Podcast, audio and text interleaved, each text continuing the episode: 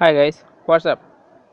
Are you confused about GDPR and want to know how it will impact your business? So I am here to solve your problem. Uh, so very first, uh, you need to know I am not a lawyer and is not a legal advice. So very first, I am talking about what is GDPR.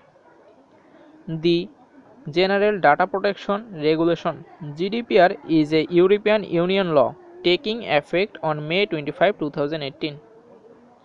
I repeat, the General Data Protection Regulation is a European Union law taking effect on May 25, 2018.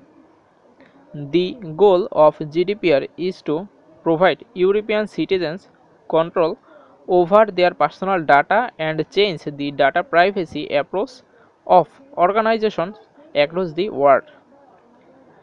You are likely gotten dozens of emails from different kinds of companies like Google and others regarding GDPR, their new privacy policy, and branch of other legal stuff. That's because the European has put in halfly penalties for those who are not in compliance. So I think uh, your problem is solved and you are know now the GDPR. So my next episode will be the fines of GDPRs. Till now, bye bye.